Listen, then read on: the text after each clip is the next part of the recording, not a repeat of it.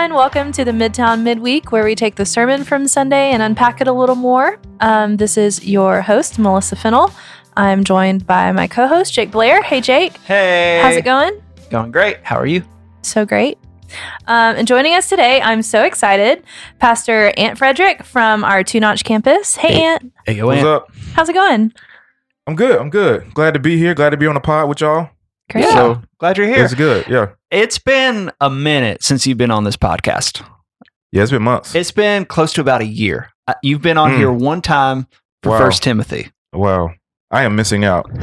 Yeah. I am missing out. Yeah. But I'm excited. I'm excited to be here. I love Yeah, talking man. about God's word and um, there's always stuff you wish you could put in the sermon, but you can't. Mm. So I'm excited to be here. Yeah. Love that. I love that. So we are in week two of our series with Philippians, and we are doing a corporate practice across our family of churches, doing gratitude. So trying to think through ways that we are thankful, where where we've seen Jesus at work, uh, even when things are tough and life is hard. Recognizing God is on the throne, He's sovereign, He loves us, He's doing all things for our good. So we want to cultivate this practice of gratitude so that we can be people of joy. So, question I want to be asking y'all uh, really for the course of this series is what are you thankful for this week? So, Ant, because you're our guest, Yeah. I'm going to kick that over to you first. What's Yeah. one thing you're thankful for? So as a parent, there's a lot of things that you try and they don't always go well. Sometimes you have good you feel like you have really good ideas. At least I feel like I do. And I try, and it's like that didn't that didn't work at all. And so one of the things that myself and my wife have been trying to do is, you know, teach good work ethic, good per- perseverance to our children. And so a lot of things I have tried have not gone great. And so I tried recently uh, trying to help ask them to find something that they really enjoyed doing that was productive. And I said, all right, for six months, you're going to do three times a week. I wanted them to work at getting really good at that. So they did. And so far, now we're only like a week and a half in, but I'm going to be grateful for for this week and a half that I have that has been going well. Uh, but so one of my kids, my, my wife likes to run, and one of my eight year olds, he wants to run with her. So three times a week, he's getting out there so far, running, pushing himself, growing in perseverance. Wow. He's been doing great, like literally running and saying, "I want to quit, but I'm not going to. I want to quit, but I'm not going to." Aw. And you know, that's the for me. It's important for children to be able to work hard, but also being able to persevere when they want to quit. It's just something that I, I feel like is uh, a blessing for anyone who who has a strength in that area. Uh, and for one of my children, uh, he was like, "I want to learn the, to play the keyboard." Um, we have my wife's old keyboard from when she was a kid upstairs, and he there's a song that he likes on YouTube. And we found a YouTube video of someone teaching how to play this song. So 30 minutes, three times a week, he's up there trying to learn this song, and he's you know on pointer fingers only for the melody of the That's song awesome. of the chorus. And uh, he's been sticking with it. He's been enjoying getting better, and we're trying to celebrate them getting better. So uh, a week and a half in, man, it's going great, and I'm grateful for this week and a half that is going great. Even if you know a week down the road it's not going great anymore, I'm I'm grateful for this. Yeah. You said stick with it for how long? Six months. Six months. is what we have agreed to. You got to Okay. stick with it until you get good, and hopefully, at the end of that six months, they notice that you know this was a really good, positive experience, and hopefully, they continue to stick to it after that. We'll see. Yeah, I love that. I mean, about that time is maybe when I'll be back on the podcast, oh, and maybe Hmm. we can update. I don't know. We'll see. yeah. Okay. Yeah. Remind me how that goes. yeah. That's awesome. Melly, what's one thing you're thankful for this week? I was thinking through, you know, we're starting to make changes on Sundays now that like stuff in the world is kind of shifting back a little bit to normal. And so something I was thinking about is how grateful I am for our church leadership and our pastors and our staff and just seeing all of the um heart and the care that they put into every decision that is made and like just wanting to lead our people well and love them well. I'm really thankful for that. Yeah. That's awesome. Yeah. That's Yeah. great. What about you, Jake? Oh, me? What are you grateful Me? for? Uh, I am thankful for rest. Uh, recently, we went on a on a family vacation. I know I've said this before. Struggle with like work idolatry, productivity, but it was like that. That wasn't really a thing. My phone was turned off the entire time. Wow. Opened my computer maybe like once or twice to just check on some stuff, but other than that, I mean, it was five to six days of completely unplugged just enjoying God, enjoying my family. And this is the first day that I'm back coming from vacation, but even just time with Jesus this morning was just really sweet because it's like this is uh I'm not trying to get into this posture just for vacation, but like there's something to cultivate on vacation to just like whenever Mhm. I am resting with the Lord, it's like I can get back to this place and I don't need to like travel all these miles away to get into this place of contentment and rest and gratitude. So, Mm. yeah, really thankful for rest and that our church family lets us, uh, just as staff and leaders of our church, allows us to do that Yeah. when ministry can be really exhausting and tiring, that they value that we get away and recoup. And so, just very appreciative of that. That's awesome, man. That's that is very much something to be grateful for. Sometimes, you know, I've gone on vacations with my family before. Where I, I come back more tired than when than when I Mhm. left. Yeah. So that's that's awesome, man. That's a, that's a tremendous blessing. Because also, obviously, I've had vacations as well that are, that were restful. But yeah, that's awesome, man. it, I realized I might be onto something, but it was five, six days of the vacation. And I realized the first two days are just adjusting to Yeah. a new place with kids. Yep. Like the Oh, first yeah. couple days was not restful because I'm like, I don't know what to do with you guys. We're in a mm-hmm. different place. I don't have structure. no routine. But then by day three, your mind kind of adjusts. And then once you're there, then you can sort of like Yeah. go with the flow. Yeah. At least for me. I don't know if that's the case for you Yeah. with kids. That's great. Oh no, I, I have no idea. I I don't know if I get into the flow at all. Maybe that's something I need to work on more is uh, getting that routine established and getting some structure going. And Jake, remind us. I don't know if you said this. Where were you when you were resting this past weekend? Yeah, we were in the Bahamas. We were generously gifted with a trip there. Now, the Bahamas sounds great, but we all know Columbia is great also. And what do Mm. we like to say around here, Jake? You'd rather Like be on here? our yes, okay. Ba, ba, ba. music, music, music. Do you know about this part? No, so you just think we're, we're crazy right now. So I have heard of this. I've heard of, I've heard this phrase thrown out there before. But I don't know everything that's going on right now. so in the podcast,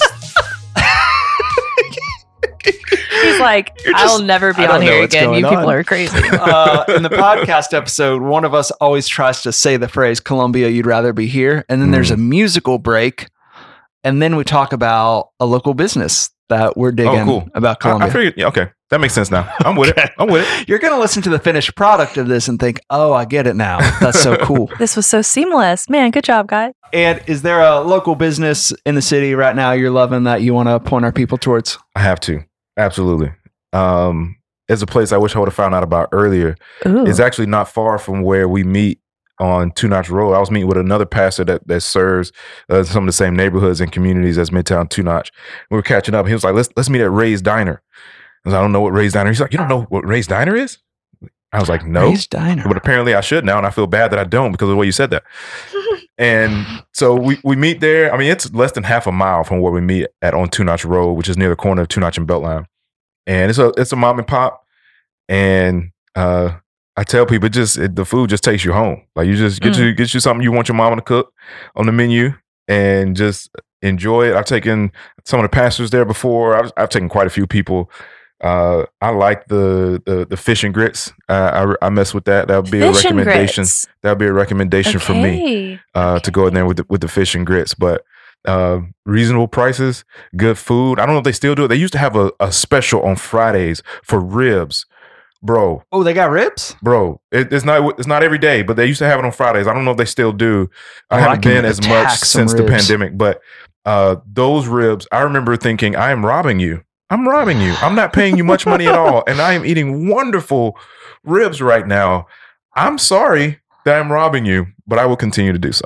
Trying to support local businesses. Yeah.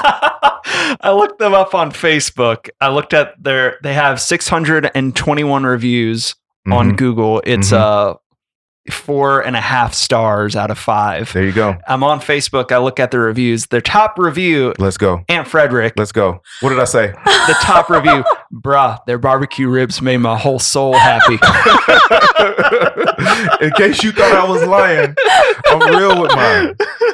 I'm real with it. I'm when did he write that? How long ago? that was April 9th, 2020. Amazing. Yeah. Ray's Diner. It's going to be on our show notes. Let's close this spot up.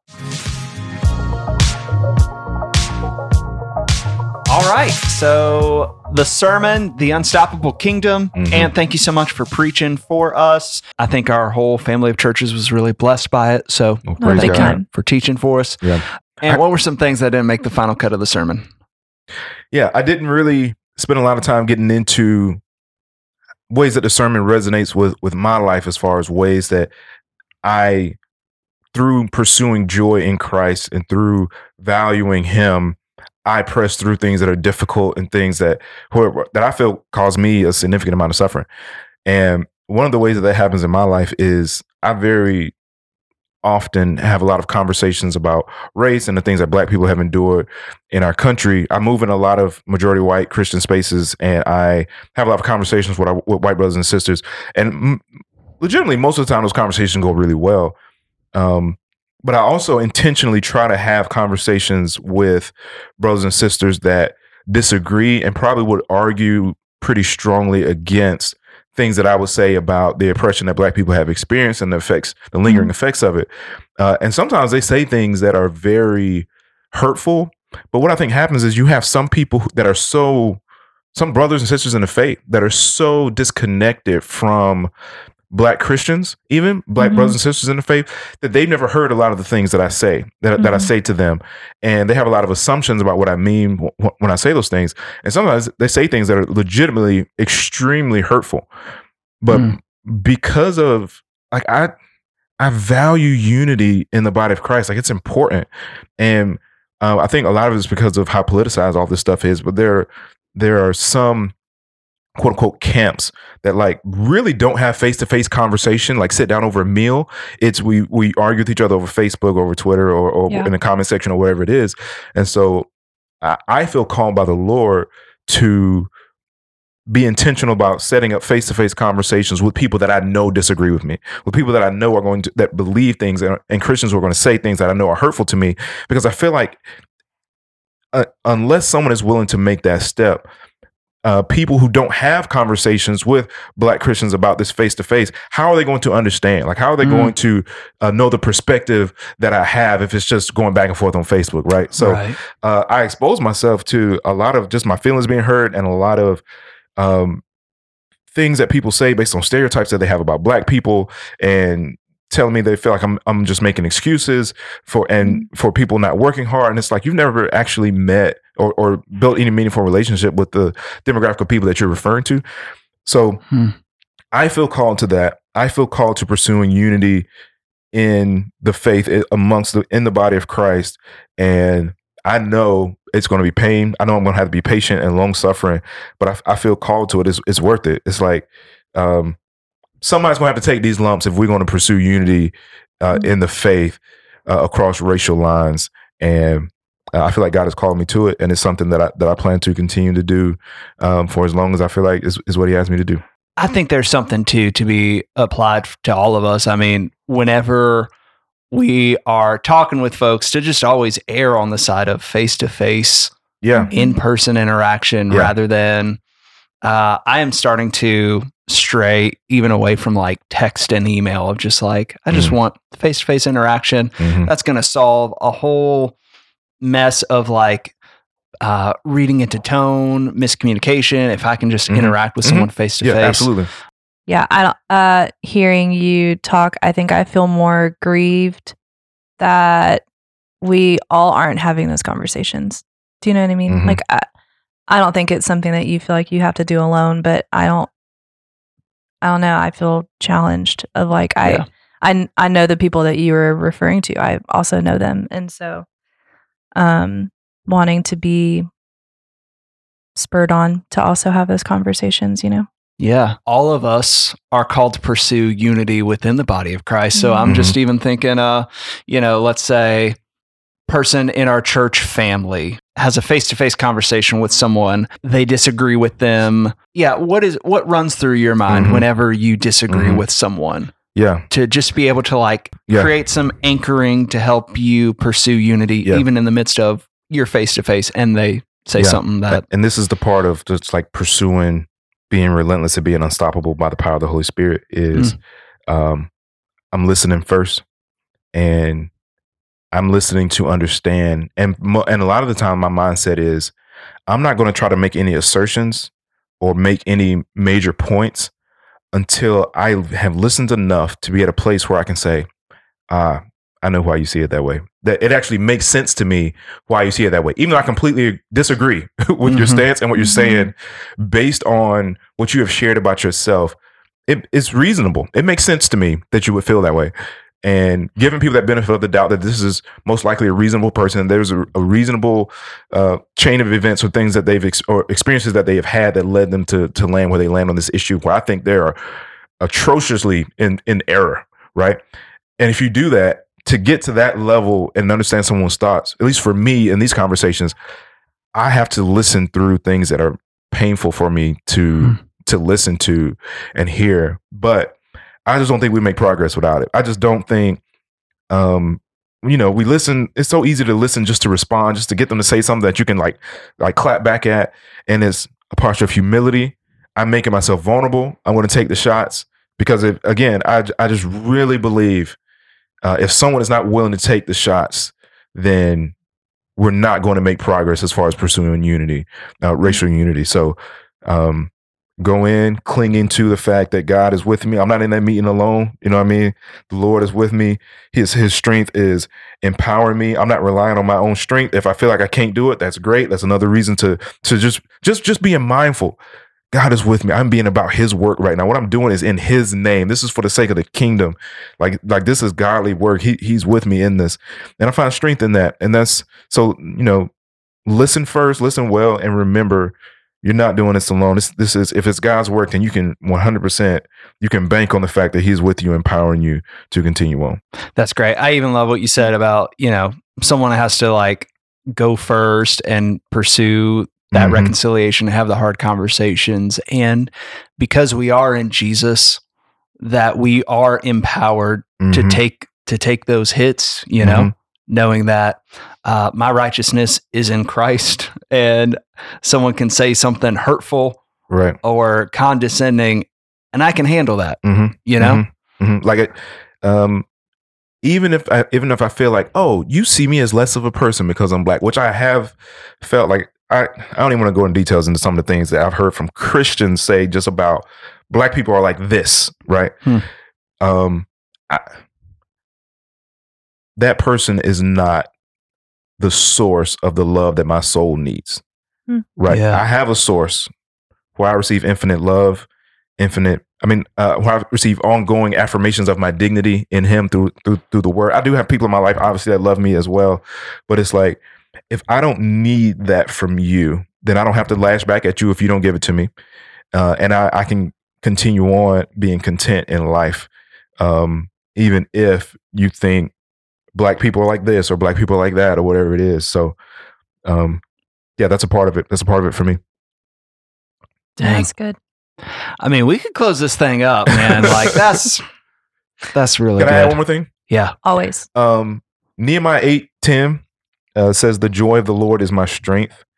Sometimes I think we sleep on how powerful joy in our souls is. George Mueller has this great quote. He says, The first great and primary business to which I ought to attend every day is to have my soul happy in the Lord. Mm-hmm. That resonates so strongly with me. And honestly, I don't know how people do it who don't have a consistent practice of of making their heart happy in the Lord.